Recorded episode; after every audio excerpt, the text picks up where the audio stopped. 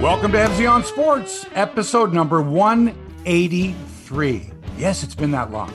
Mark Hebscher here in Studio B, Toronto Mike in the home studio in New Toronto with all the equipment, and the cast on his left hand will be coming off shortly. That's Not easy for an engineer. You, you could use another arm, couldn't you? At least my fingers work. Thank God for that. Uh, today on the show, the question remains, or the questions remain. Will the NHL, NBA, MLB, and other sports get back to training camp? And if so, when? It's May. The weather's turning beautiful. People are getting itchy. It's not as, the pandemic doesn't seem as urgent as it was. Can we loosen some of the restrictions? Can we actually have a dream that we will see sports being played, even though there will be no fans in the stands? I mean, I don't know about you, but I just, even if they said, okay, come on and watch a game, I would say no. Uh, um, Not unless you're six feet away and you're six feet away. you and I agree, away. but Everybody's wearing masks. but I know we'll dive into this, but it seems like that first phase is going to be no one in the stands, right? This is going to be sports with Oh, no for a long time. spectators. Yeah. for a long time until next season i'm going to say or maybe the playoffs maybe that time whenever that happens but i think if you were to say six weeks ago that on the 1st of may things looked like they were heading in the right direction if we keep doing what we're supposed to be doing then the reality is is july seems to be a time when if teams aren't in training camp, they're getting ready to start their season. Whether it's restarting the NHL season, restarting the NBA season, starting baseball with their spring training, whatever. Most uh, experts will tell you it's going to take two to three weeks for these players to get into shape to start playing competitively. But as fans, would we say, ah, you know what? We're okay if the first few games don't look so great. They're not going to anyway because there's no fans there. So we'll be okay if the play doesn't look as great as we had hoped it would after the season ended in March. right? How do you make that comparison? They were playing high level hockey in in March. When they come back in July or whatever, maybe it won't be so good. And there won't be booing, so how will we know?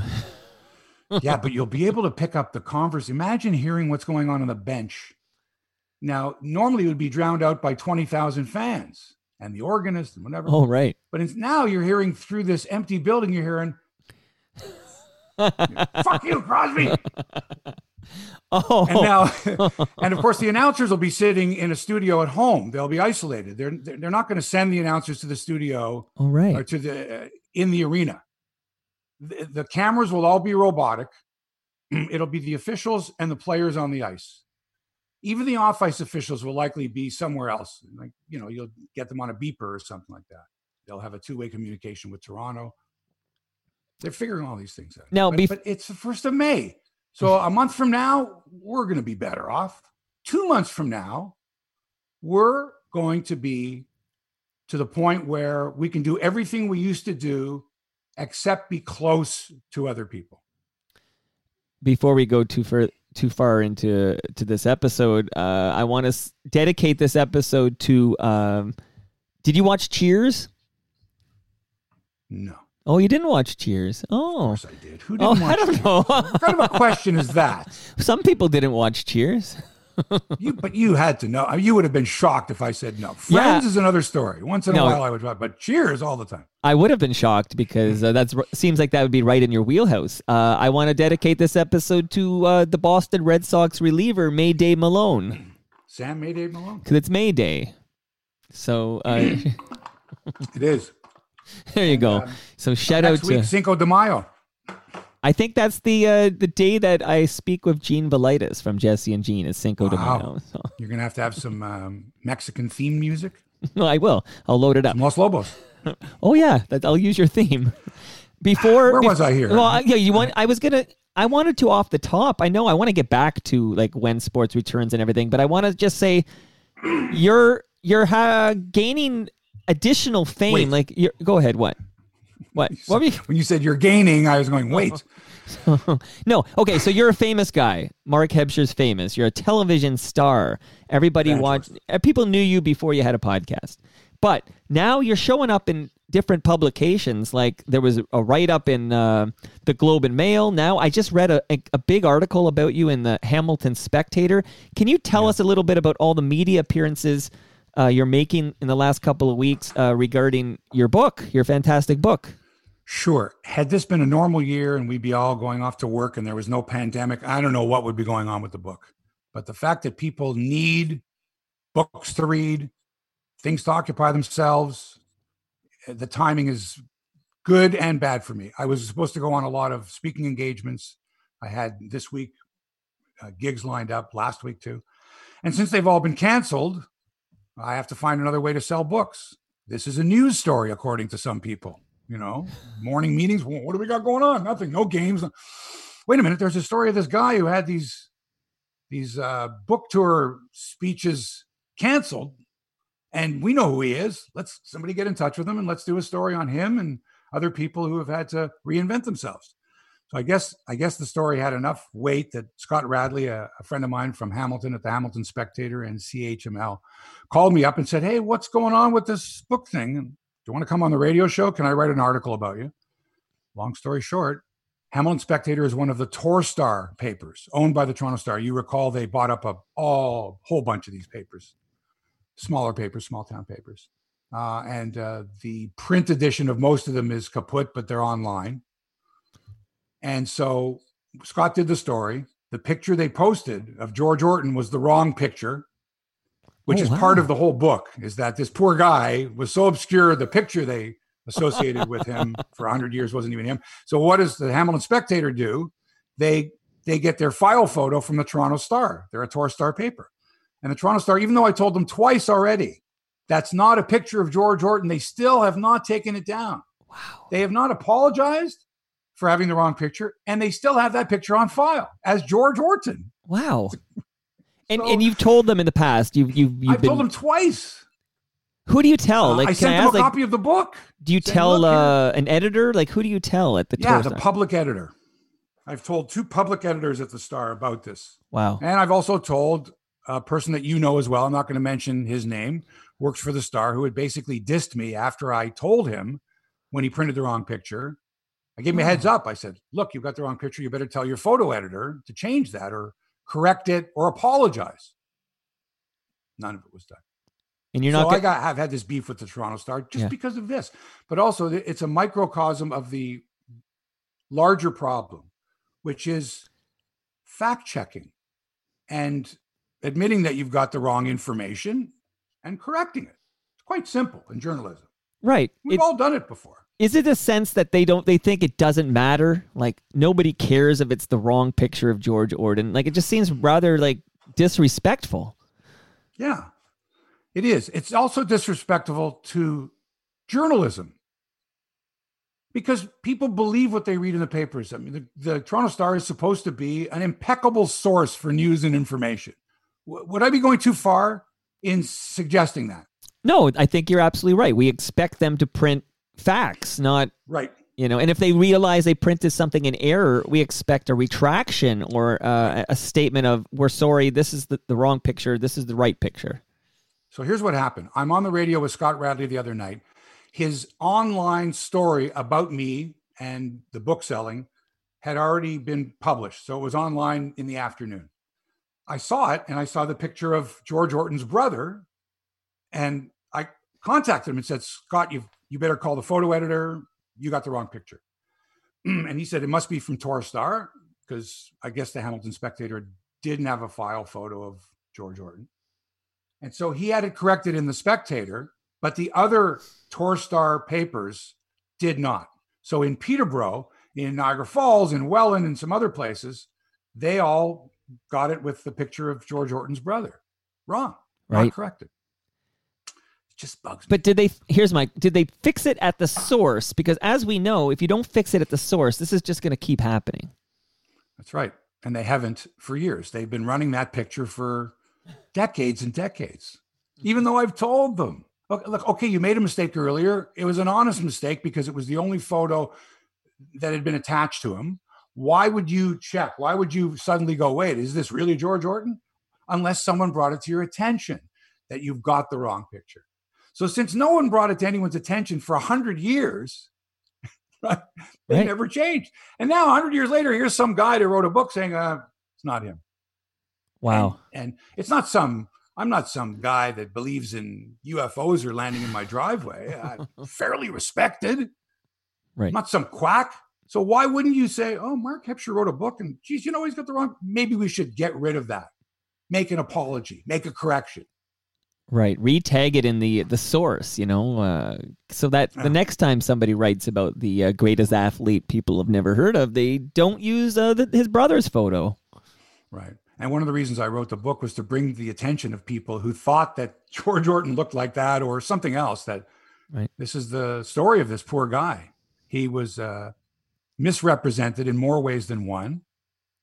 And everything it seems about his life that's been printed or published was wrong. And I've corrected all of it. And I basically discovered the, the real guy. Now, Hebsy, I got a question. Now that you're getting all this uh, newspaper, all this ink is being spilled on you and your book. Have you noticed an uptick in sales? Like, do newspapers Yes. have the power they used to have? Hmm, that's a good question. Do they have the power they use? No, they don't have the power they used to have because there are many more sources and outlets. Back at the time of Orton, radio hadn't even been invented. Right. So 99% of the information you got that was legit came from the newspapers. But that didn't mean that everyone writing in the newspapers got the facts correct. Maybe they didn't do their legwork. Maybe they didn't follow up with phone calls. Maybe they didn't get another source. Right? Right. But Maybe but people they, uh, took the eyewitness account of one person only and Right. didn't find a second source to corroborate right. that. So Happened all the time. maybe this is a And good am now, opportunity. years later, looking and saying, "Wait, that guy didn't have it right. That guy had it wrong. What the hell were they doing? Didn't they check their sources?" And of course, that information has gone on for years and years and years unchallenged. So before we get back to uh, when is sports coming back and in what capacity, because I have some concerns on that front. Uh, let's just tell the people now, like if they if they want to buy this book, tell us what they should do right now in order to buy a book from you. Get in touch with me via email, markhebscher at gmail.com or on social media and tell me you want a copy of the book. I'll get you the information. $35 delivered. You know, it's $6.18 to mail a book. Uh, And that's a book that fits in the ma- in a mail slot, right? not an oversized package. Yeah. Six dollars and eighteen cents in Canada. So you got to add that onto the price. Anyway, I sign it up however you want it. Personal service from me. I'm not going to ignore you. You know where to get in touch with me. I have a reputation that's pretty good. Right. And the book is gaining some traction now from people that have nothing else to do, and now they're so desperate they'll read anything, and they're reading it going, "Hey, I didn't know about this." I got a big meeting with the CBC this afternoon, where I'm pretty sure most of the people have not read the book and maybe heard a snippet of the story. So I'm going to uh, present my George Orton story. So it'll be good because I'm used to speaking in front of people and and and telling the story of the book and a little bit about my background too. if I may, I'm not a member of the media, but I pretend to be one sometimes on the internet. Uh, I would just say that with the Olympic year being 2021, let's assume we have the Olympics in 2021. Now is the time to get to work on the George Orton um, documentary. CBC is precisely the uh, uh, it's one organization that really should fund this and air this and share this. They don't they won't do documentaries about this. The documentaries nowadays on CBC have to be current. They have to be about a current issue. They're not interested in ancient history. And so it wouldn't be a 1-hour documentary at the CBC. 10-minute documentary? Short doc? Sure. Okay. Uh, a segment on the Olympics, very possible, I would think. It's this guy's kind of been discovered, and there's a lot of Olympic history Right. Well, and, segment and for sure. Canadian history as well. Well, then I'm fine. Then we're moving it to TVO. They get the hour documentary. Actually, that's not a bad idea. I should pitch TVO on this too. He is from Ontario. Yeah, I'm just saying some some public broadcaster should be mandated to share this story with the masses in visual form. Thank you for that. You know where to get in touch with me. Well, buy his So book. yesterday everybody. morning, I got tired of uh, being on TV going, "Oh, what's TSN got? Oh, bloopers of the week, bloopers of the century, uh, misplays of the century, misplays of the week. Oh, a, a- baseball game from 2015, June 2015." and now I'm going over to the other sports channels, and it's all pretty much the same thing. So I thought, "Hmm, you know, maybe the fans would like to see some exciting television from the past that's not a ball game or a hockey game. Right? Maybe a, an episode of the Hebsy Awards. Yes. So my friend Rick Ambrosic, who has a, I think he's got a Super Betamax machine from 1987. What? Or maybe 1990 might have been the latest. Okay. And uh, he had all these Hebsy Awards that he had recorded. Some of them were in decent shape, and he sent some to me. And this one I ran yesterday, I decided I'm going to put it in there from 1986. It, it had clips from a Japanese game show, which was called Tak- Takashi's Castle. Takeshi's Castle. And it was just the wildest show I had ever seen. Nothing on North American television like it in 1986. Crazy. And we uh, took it off the a service called Visnews, which used to send us feeds at three o'clock in the morning, and they would be labeled like Japanese game show. That's all Right. it said. and some of the stuff was nonsense. And some so anyway, you're scrolling through it, you're looking at the headlines, going Japanese game show. Click onto it and go, holy cow! Not click onto it. That's the wrong thing to fast forward to it on videotape. Anyway, Jim had not seen this before. Uh, normally with the Hebsy Awards, uh, we would put stuff together. He hadn't seen it in advance, so we would get his reaction on the air. And of course, he's laughing his ass off. It was hysterical. I posted it at nine o'clock in the morning. It's got over 30,000, I think over 20,000 hits on Twitter and another Wow. 10,000 or so on Facebook. Wow. and people are commenting all over the place saying, Oh, I used to watch this every night. And it's wonderful to read this. But also, people are going, Hey, with all the stuff that's going on and there's no live sports, this was nice to see. As much as I want to see Bautista's bat flip a thousand times, I have not seen this before. Right. See, I had never seen it, Mike. I was there. I was on camera doing it, but I had never seen it. And to watch it and hear Jim's reaction 30 odd years later was just fabulous. Yes, guy. It was fun. That's a lot of that's a lot of uh, hits in a short period of time. Uh, yeah, it was good. Do you know why? If you ask, and I didn't ask, if you ask people to retweet, like tweet, retweet this so your friends and your followers will see it too. It's remarkable what some retweets from people that have uh, a lot of followers will do. Oh, good, good, good, good. It's remarkable. Well, you mentioned the name Rick. Uh, I I didn't know you were friendly with Rick. That's a name I recognize because he sends in, uh, you know, those FOTM kick out the jams that you did. yeah, uh, yeah. Rick sends in jams. He's got one coming up on volume uh, eleven. Yeah, he's great. And he's got some terrific stuff. And I, I say to him, he says, I know I've got stuff here and there. And he's gone through boxes of stuff and found gems, I, you know, that he hadn't seen since he recorded it, I'm sure. Imagine looking at something he hadn't seen in 34 years. Right. Whoa. Hebsy's got to have that. I wonder if he has it at home. Right. And I lost most of my stuff in a, a flood that I had in my house years ago. The basement flooded and it was ruined. And that's when you go, why did I have boxes with videotapes sitting on the floor that could be flooded? Who thought thinks of things like that? Sure. Um, anyway, this show, this Japanese show, was later called MXC, Most Extreme Challenge, on Spike TV. Oh, But originally, we ran it on the Hebsies because we stole it from the Japanese show, Takeshi's Castle. Um, yeah. So, folks, if you've got the old tapes lying around and you want to dub them over, transfer them, and send them to me, well, I'll give you full credit for being a fan, and uh, we'll post them. We'll have some fun with them. I love it. I love that. You know, I love that stuff. So just hook it to my veins. I know you do. Earlier this week, Mike, the NHL discussed the possibility of pushing the start of next season, next season, even finish this year, until December, and that it still wanted to play a full 82 game slate next year. So this follows a report that suggested the NHL would be willing to delay the opening of the season until November to complete the current one. So you sit for however long, you start training camp again, you finish your regular season, or you don't, you go right to the playoffs, or however that works. You finish that season by awarding the Stanley Cup in October, and boom, you start the new season in November. 82 games. This is because I had this re- I realization. I'm slower than most people, so it came to me late. But if you don't do that playoff format exactly as you should, with you know, I don't know whether they do one versus eight or the I can't remember anymore. I don't think it's one versus eight, but whatever it is, it's a best of seven. You advance. You have to win. So you have to win the uh, is it 28 games or whatever to win the Stanley Cup. there's Like, no way they could do a 28 game Stanley Cup play. but if No. they do anything no, less, best round, first round would be two out of three, three out of five. They'd have to do something, but the final But would be best for it. aren't you af- and it would be a, year that had an asterisk next to it. Well, that's it. Aren't you afraid? And I'm I'm not worried my Leafs are going to win it this year, but let's pretend the Leafs win it this year. Like it somehow it won't be the same. Like somehow it'll have the asterisk going to be like, oh yeah, but there wasn't best of seven series. Worry throughout. about that when the time comes. Mike. I just think, Okay. what's the point of having it if we're not going to treat the winner like a true Money. champion? Oh, Money. money, money. All right, But I know what you mean. How is this going to look in the record books? Right. And in the fans' perspective, like, like I don't want to win the Stanley Cup if everyone's going to be like, well, it wasn't the the same difficulty because you didn't have to win 28 playoff games or whatever. Well, that's true. What about the Oh, not Dodgers? 28, in by the way, I don't mean 28. Shortened season.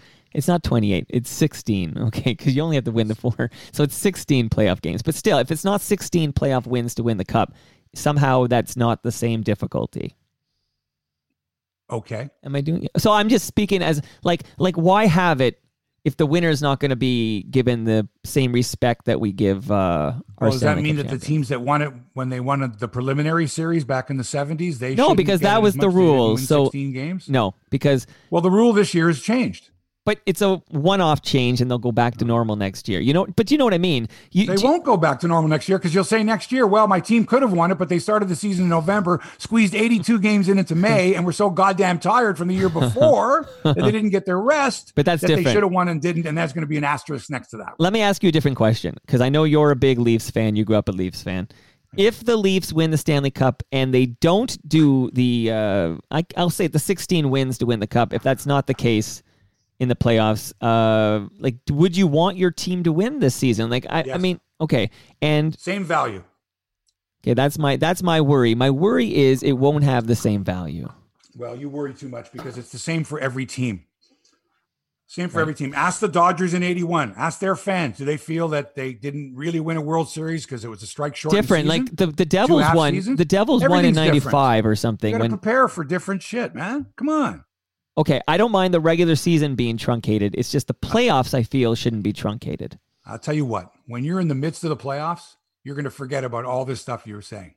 When it's game seven, you're going to go, ah, I don't think they should win. I'm not going to be happy if they win because it'll be a tainted win. You'll be jumping off the couch like it was any other year. You're not going to be thinking about that. Stop oh. worrying. Okay, promise me because my worry is you'll win that best of 3 or something and it'll be like, yeah, sure, you won 2 games before the other team, but you would not have won 4 games before the other team because you're the Toronto Maple Leafs.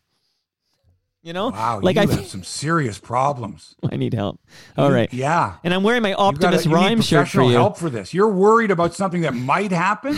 like honestly, you're thinking, what if the Leafs win the cup and people go, yeah, but they didn't win it during a regular season. I You want a full lucky. You playoff. got- I want a full got the playoffs. I want uh, let's go straight into playoffs and have the regular playoff structure. Go straight into the playoffs. Sure. So you're going to have a training camp to get guys back in shape for two, three weeks and start the playoffs. I don't think it'll take 2 or 3 weeks. I think that um, What? Well, I'm assuming as as I should that the players are keeping their fitness level and their cardio level top. How are they doing that? what do you mean? These guys are all rich guys who have uh, proper uh, uh, workout equipment and stuff in their homes, right? They're all they're all keeping fit. They're just they just Oh, have so to you think that they're duplicating what they would have done had training camp and games no on been a going on a fitness cardio level. Not obviously. You think so? You actually think that on a game that the the night was the game was scheduled, let's say on a Wednesday night. So they're Mm-hmm. going, oh, tonight would be game night. I think I'm going to go out there and I'm going to go hard for three and a half hours No, and then you'll ride the bike a- for two hours to simulate a game. Then I'm going to pretend to get on a plane and fly for six hours. Do you think they're going to give him three weeks? chamber? You think they're going to give him three weeks to get back into game shape? Yep, Wow. I do for all sports. You cannot. You can't ha- offer these games up when people have been sitting around fairly dormant, certainly as teams, for this period of time. Well, if if if my players were not keeping the cardio and fitness level up during this pandemic uh, in the middle of a season, I would be very disappointed. No, they're being told, listen, when you get the call, you ramp it up. Like stay in shape. But when we call you and say training camp is going to start again, that's when they want you to get in optimum shape. The worst thing is to peak too soon. There's no games going on and you're in phenomenal shape. I'm ready to play. Man, let's go. I'm in playoff shape. Well, there's no games. Well, they should probably be, in- like this in two months, buddy?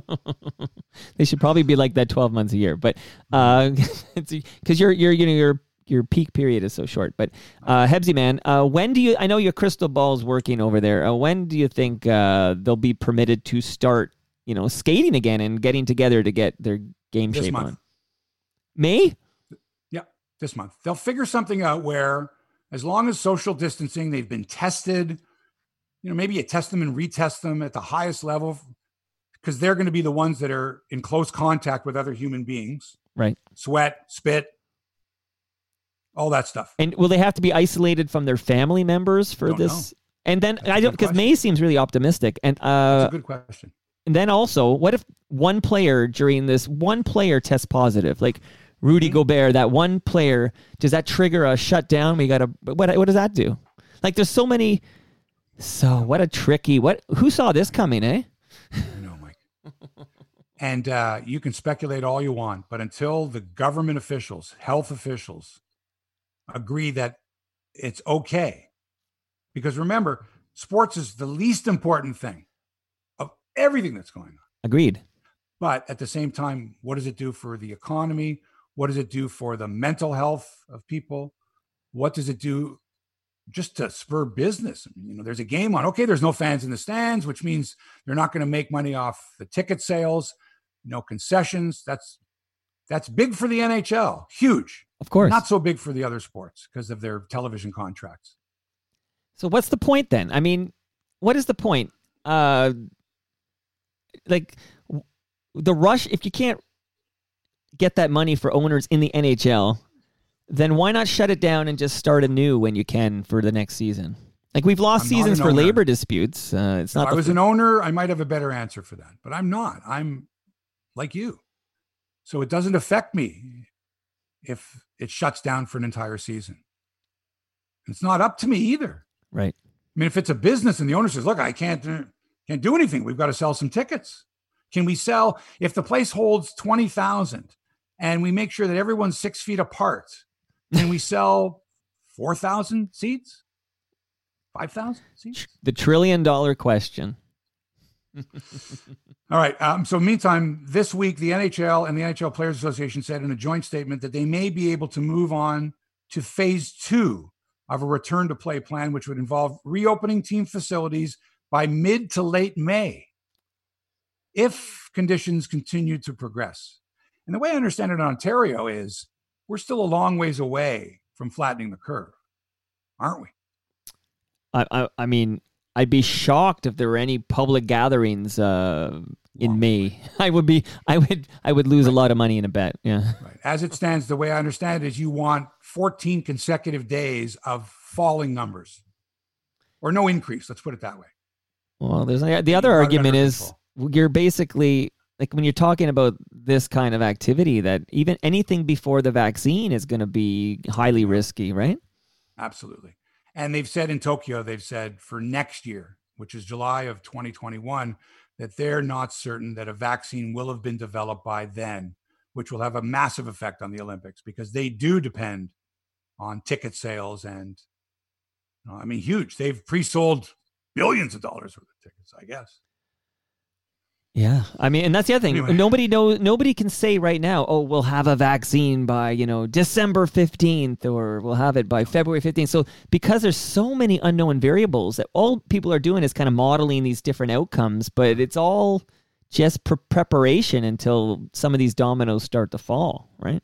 Also, when you do a vaccine, does there not have to be double blind tests and placebo and stuff? You you're doing a lot Well, of testing before That's why it takes on the market. twelve to eighteen months to develop a vaccine, right? Yeah.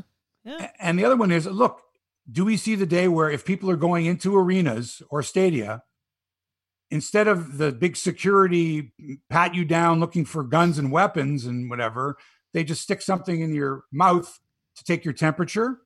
which is hogwash because uh, I would love to know the true number. I don't think even the doctors and scientists know, but what is that true number of COVID 19 positive people that are asymptomatic? They used to guess 20%. I, uh, from what I've read, it, you could probably triple that freaking number. Like an enormous number of people are positive and never have a symptom.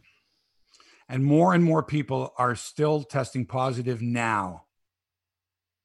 Many every day go where it's like, oh, 33 more people at the TTC or here or there. So we're far from being in a position where we can all go out thinking that we're pretty safe, take precautions. Right. And it all comes back to something you said so wisely moments ago, which is when you look at this, this is a global pandemic. Sports is a pretty low priority. Like it's falling behind. There's many other things that we need to take care of during this unprecedented uh, time. Sports is at the end of the line. We don't. We can all watch those old uh, uh, Hebsy Awards and uh, Sportsline tapes that Rick helps us uh, recover. Don't laugh. I'm not laughing. That is going to be a big part of programming. All right, that's that's that's for next month when we're into June and there's no games. It's like ah, oh, there's nothing to watch. I think we need a Sportsline network or something. Yeah, not a bad idea. forget um, forget tripping the Rideau Canal, tripping the the Hebsy Awards. I think we might have some rights issues with that, but who knows? You never know unless you ask. Yes, guy. The NBA, Mike, is already making plans to bring players back, but a lot of executives and agents want to cancel the season now and make preps for next season. And then there's LeBron James who's like, no, I'm canceling no season. What are you crazy? He was the same guy that said, I'm not playing unless the fans are going to be there. We'll right. see. You don't get paid. Also, how old is LeBron? He might be oh, the guy who. His, yeah. He's Sorry. 37 or whatever. Is he that he, much? He, time's running out on LeBron. This would be the same as when Ted Williams had to leave baseball to go to two wars. So he lost like five years, five of his, best years. This is LeBron losing a half a season or a full season of his twilight years. Not the same. Um, others are cautiously optimistic as the NBA is still sorting out possible venues for the season to continue. And the NBA was the first to say if we have everybody in one location, we can restrict the spread of the uh, coronavirus. And like you said, Mike, if someone is amongst the 40, 50, 100 people that are in close proximity, there's a way to isolate them and test the others. Anyway, the MGM Grand Hotel in Las Vegas has been one of several suitors pitching a plan to host the league and perhaps the WNBA too, within three adjacent hotels. Some are proposing pod ideas spread across different regions. Team practice facilities have been discussed. The possibility of Disney World in Orlando where there are basketball facilities and hotels has gained momentum. Put everybody in one area, stage the games there, have training camp, stage the games there in a bubble, robotic cameras, no fans. You like it? No, I don't like Players it. Players have to sign a waiver. It feels like it's a game show. Like if it just something's different. I uh I am a Japanese game show. Like. it does. It sounds Whoa, gimmicky. Who's going to get the coronavirus? So no home team the best part of the Raptors playoff run uh, after you know winning the championship is that whole that whole atmosphere, man. That's the it's the Jurassic Park. It's us spilling on the streets. It's it's the fan engagement and hearing the fans go nuts. Uh, without that, I, I feel like it's going to have a big asterisk. I I just someone out there is working on a virtual fan experience right now. Zoom. Someone is. They're saying, all right, you can't put fans in the stands. Can we put cameras in various locations in the stands oh. and make it feel as if the fan is there? Oh, avatars. Can we do one of those? Yeah. oh no, like when they brought Tupac Shakur back to perform, right? Yeah, what was yeah, that? Yeah. It's like, or uh, how about in in Korea? I think they there's no fans allowed in the stands, but they have cardboard cutouts. Oh yeah of the players' wives or whatever it is, oh. so that they would feel that they're there. We'll do holograms, and then you reach to your the guy beside you to do the high five, and you're like, "Oh yeah, this is fun." See, but but it's All so right. it's so bizarre. Like, stay tuned. I mean, there are some sports fans who are just desperate for anything. I would I rather so. pause and get it right. I think like, we're past that. I don't think we've got people that are like, "Is there anything I could watch? Please, something live." It won't be the same unless there's fans there. So golf would be the only one where you could watch and you could enjoy it, right? Even though there are no fa- fans in the gallery, you could still because you're watching the purity of the golf shot and and the relationship between the caddy and the golfer, who have to be six feet apart and can't touch a flag stick together. Like the caddy, actually, no, you can't have caddies because he would be holding the club and handing it to the golfer. The golfer would have to carry his own club. And no rake for the sand traps. No rake. No, and Adam Hadwin says, "I'm not going to play unless you can take the flag stick out." because he doesn't like to putt with the flag stick in. He wants it out. I'm thinking, yeah, right. Tell Adam it's a pandemic. We're all making sacrifices. I know, I know. Anyway, amid this pandemic, sources say this is in the NBA fanless games could rely on robotic cameras with closer, innovative angles of the action. Get right in there. Television play by play and game analysts would call the games from remote locations. Discussions have included teams keeping essential personnel in the range of 30 to 35 people, including players, on site. Back in early March, Mike, I watched an Italian soccer match with no fans in the stands. It was really weird, but after a while, I was only concentrating on the game and the play. I wasn't thinking that there were no fans there. Did you watch? took over. Did you watch the Baltimore Orioles game when they uh, had no fans in the stand a couple of years ago? I don't recall. Yeah, because remember they had the the, the riots and they had that one game where Yeah, but And I probably not remember- because I wouldn't watch a Baltimore Orioles game if there were fans in the stand. So why would I watch it without fans? right That experience. right. So you heard about the Canadian Football League, what their plans are. Is this to uh, get money from the government? Yep. So this is it. give me the rationale there. Like, why would they be entitled What do you to uh, government What do you handouts? mean? This is a league that's desperate for money. I mean, they've got their built-in TSN money. TSN pretty much props the league up. Yes. But now, how do you go to your owners of the Argos that are drawing flies anyway? Ti-Cats, the Alouettes, some other teams. I guess out west they're fairly strong. How do you how do you go and say we got no football this year? We got no money, hmm no revenue coming in. Government is is the CFL an essential service? Not service isn't the right word, but is the CFL essential for Canada? Is it our identity? Do we need to have it? Okay. I have a dumb question, but you might know the answer. If there's no games, does Bell Media cut the check for uh, broadcasting rights? Like, isn't that the think- question? I would think when I would think when the contract was written up, there would be a provision that if no games were played through no fault of anyone, that yeah, you wouldn't be obliged to pay it. That's the, the thing is, uh, you got to do make goods for your advertisers. I don't know who advertises the CFL games, but I'll bet Tim you Hortons. they've got a boatload. Yeah, they got a boatload of money invested. What kind? You know, they, they got to do make goods. They got to make it up the following season or in other ways. Wow, wow. You know, being the title sponsor of a league that isn't playing doesn't get you much pump. This is a great question because some will argue. First of all, we're speaking from Toronto, so we almost need to like put a caveat here that we we must recognize in Toronto the cultural value of the CFL seems to be less than in other parts of the country. Is that fair to say? Very. Yeah. So it's almost like tough from this perspective. But I mean, if you're uh, someone in Regina, you could easily make the argument that there's huge cultural relevance to the CFL playing football in this. Uh, I would say that the Saskatchewan Roughriders to Regina and the entire province are as important as the Toronto Maple Leafs are to Torontonians and Ontarians. now there's only like a million people in Saskatchewan. I'm not trying to minimize But that. they're but- all Roughrider fans. Right. But there aren't. I'm not sure that everybody in Ontario is a Leaf fan, but I know what you mean. yeah, yeah. There's some some sense. Anyway, the CFL they want 150 million in total from the government. They want 15 million right off the bat. Uh, after that, I didn't read too much into the details because everybody is crying poor these days. Yeah. What about And what about Woodbine? Football Like League feels that they're essential for this country.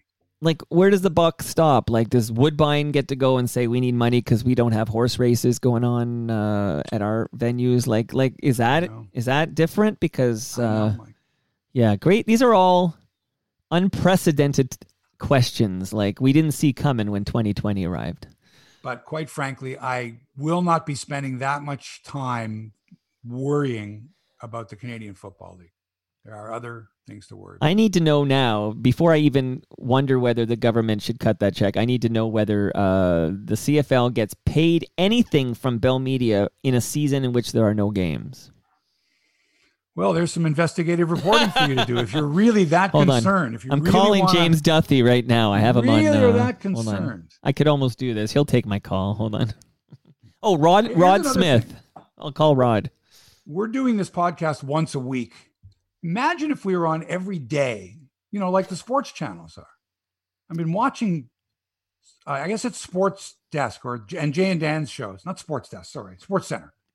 And Jane Dan show, right? And you're talking stripped down, people doing it from their homes. I haven't noticed anything on Sportsnet. They're not doing any sportscasts. Well, there's radio shows. I don't know about No, no, I mean on television because TSN's doing Sports Center. They're also running ESPN's Sports Center, and they're doing the Jay and Dan show. Hebsy, if you knew how little time I now spend flipping through my uh, my TSNs and my sports You answered my question then. nets. Well, remember we we joked about uh, the Bob McCown tweet about Sportsnet and TSN being down seventy five percent, and we wondered, well, that's not bad. Like you know, they only lost seventy five percent. Like you'd think maybe they lost more than that. It's uh awful, awful times for an already uh, struggling industry. Like sports media has already been kind of uh, suffering cuts. We, I mean, the Bob McCown cut happened well before there was a COVID nineteen. Like, what happens through this? Like, what what Yeah. broadcasters are given pink slips when this is all over? Well, if you're running Sportsnet or TSN and many of your employees haven't been doing much, let's say, maybe they were laid off, maybe freelancers, whatever it is. But I'm I'm just I'm specifically thinking of the anchors and the reporters who don't aren't doing much. You know, you're doing stuff like Jamie Campbell is saying, "Well, I'm not going to be working for a while. I may as well go out there and do something beneficial Right. for society." But what what happens when they say, "Okay, games are coming back in a few weeks. We're going to need you." Do the announcers go back to training camp? You know what I mean? Like you haven't done a sportscast in months, and now they say, "Okay, you're going to be back on the air soon because we've got highlights to do." Do they need to get back in shape too? Does everybody need to get back in shape, not just the athletes? But during this dormant time period, Like, is, right, you know, is training Jim Houston uh, is Jim Houston calling like old games from like Yeah. his living room in his robe? No, no, road hockey games from, from his house. I- I don't think you're allowed to play road Jim, hockey There's no right games now. going on. You're not allowed to play. That's Well, another thing. You're not allowed unless to you play live road hockey. together, you What would. if it's one on one? Well, do you live together? Just what if it's one on one? What's the difference? Okay. I, I'm not six. I'm further than six feet from you. I'm taking shots on you. You're in the net.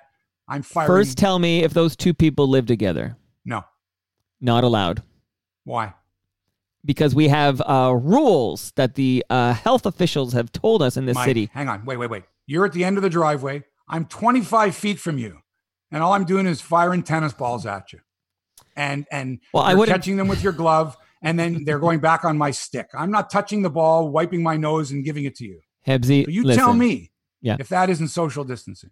Listen, if I saw that, I would not call 911 and I would not What would you do? s- I would not snitch on it because I would understand spiritually that that's respectful of the rules, but I t- we had this chat er- before. You're worried about the way, the way other people will Right. perceive it. People will be uh, angry that you're flaunting it somehow. Like this is a time where only people who live together should be playing together outside like that, and here you are doing it.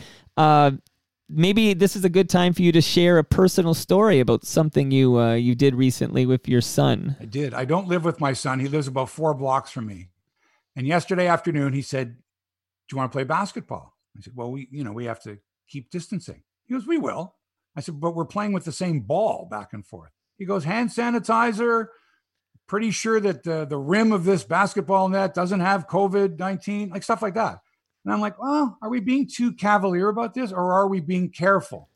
And so we decided to be careful, and we played.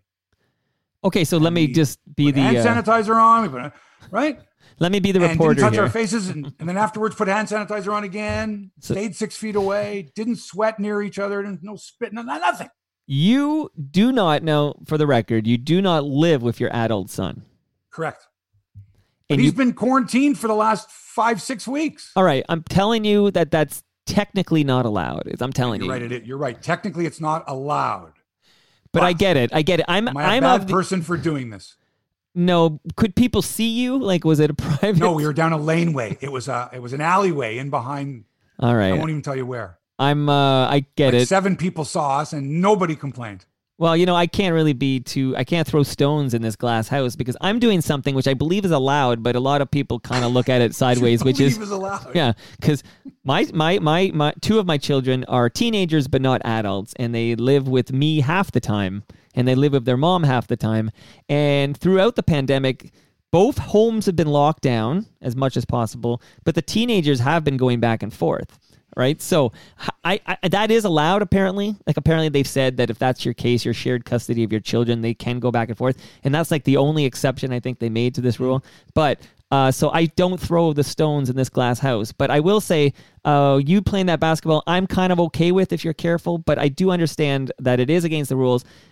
quick rant, real quick, is that I don't know why they would shut down the entire High Park because they're afraid some idiots are going to go and collect uh, by the cherry blossoms. I would much rather they let us bike and walk safely in that big beautiful park and they just put some enforcement officer by the damn cherry blossoms who can rip out a ticket for 800 bucks every time people break the rule. Why did they fence off the entire freaking park?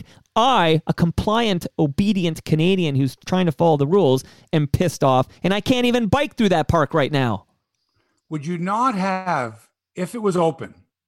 Would you not have attempted to get as close as possible to where the cherry blossoms were. And you know as well as I do, Mike, there are more than a few cherry blossoms in that park in different locations. Sure. Most of them are within one little area down there. Yeah.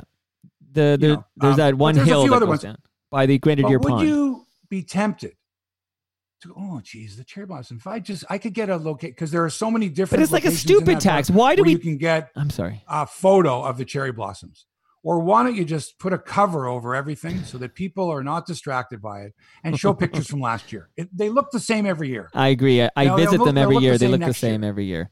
One year so you can't you don't trust people. One year they didn't look very good, Hebsy. One year they didn't look very good. I, I think a few years ago. Two years ago, yeah. Actually, they only lasted a couple days, if I'm not mistaken. Well, not only that, but gone. I, as I recall, because I every day I biked through it to get the pictures, they never looked the same. Even the t- it was shorter, but they never did bloom the no. same. Something happened, they said. But yeah. if I may, people aren't people know what two they know what six feet looks like. They they understand. If they don't know two meters they understand six feet. And then typically we've been like doubling or tripling that to be careful. At least i have right? Mm-hmm. so uh, this whole idea that we find the stupid people and we make the rules to apply to to prevent the stupid people from doing stupid things. So people like you and i can't walk through a park or bike through a park with great distance between us and other people is really uh uh insulting. And and and and and, and it's like we we the lowest common denominator determines the rules. Let's put the fences up around this damn park because a bunch of people won't obey the rules because of cherry blossoms. No man. You know how quickly they would obey if there was someone ripping up uh, writing up $800 tickets? Do you know how quickly the they'd be like let's situation. disperse mike here's the reality. The reason you have parks is so people have lots of room to get away from other people. Right if you close a park in an urban setting like High Park, you force people to go out on the streets where you're much closer and much more likely to spread if you had.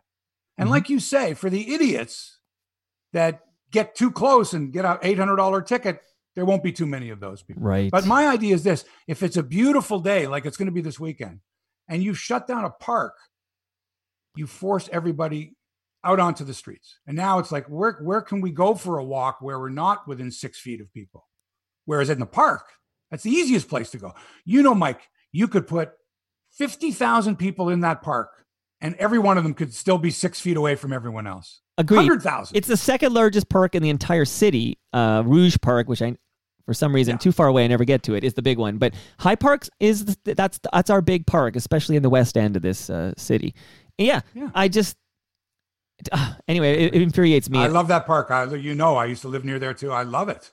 And I think that, and I've been there where people have crowded around for the cherry blossoms. But I think if you had some enforcement to say, sorry, folks, six feet apart and this is as close as you can get or whatever. Right. And, or, or you take your picture and then move out of the way, let someone else come to that spot. Line up as we would before you, you don't need to be standing there no. for 20 minutes to take a picture of cherry blossom. They're shooting no ants with bazookas and here. you want a picture of you and your friends, a selfie with the cherry blossoms from different angles.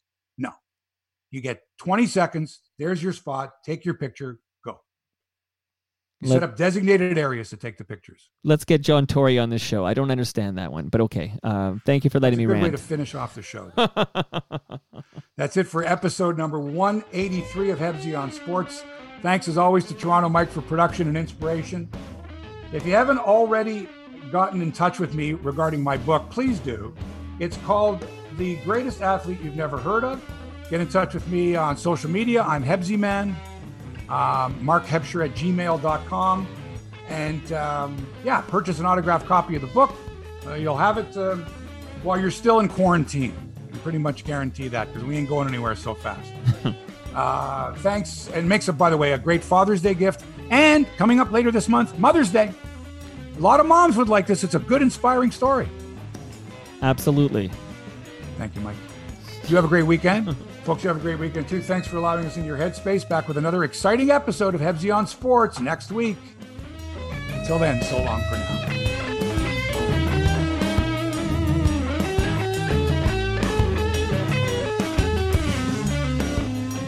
This podcast has been produced by TMDS and accelerated by Roam Phone.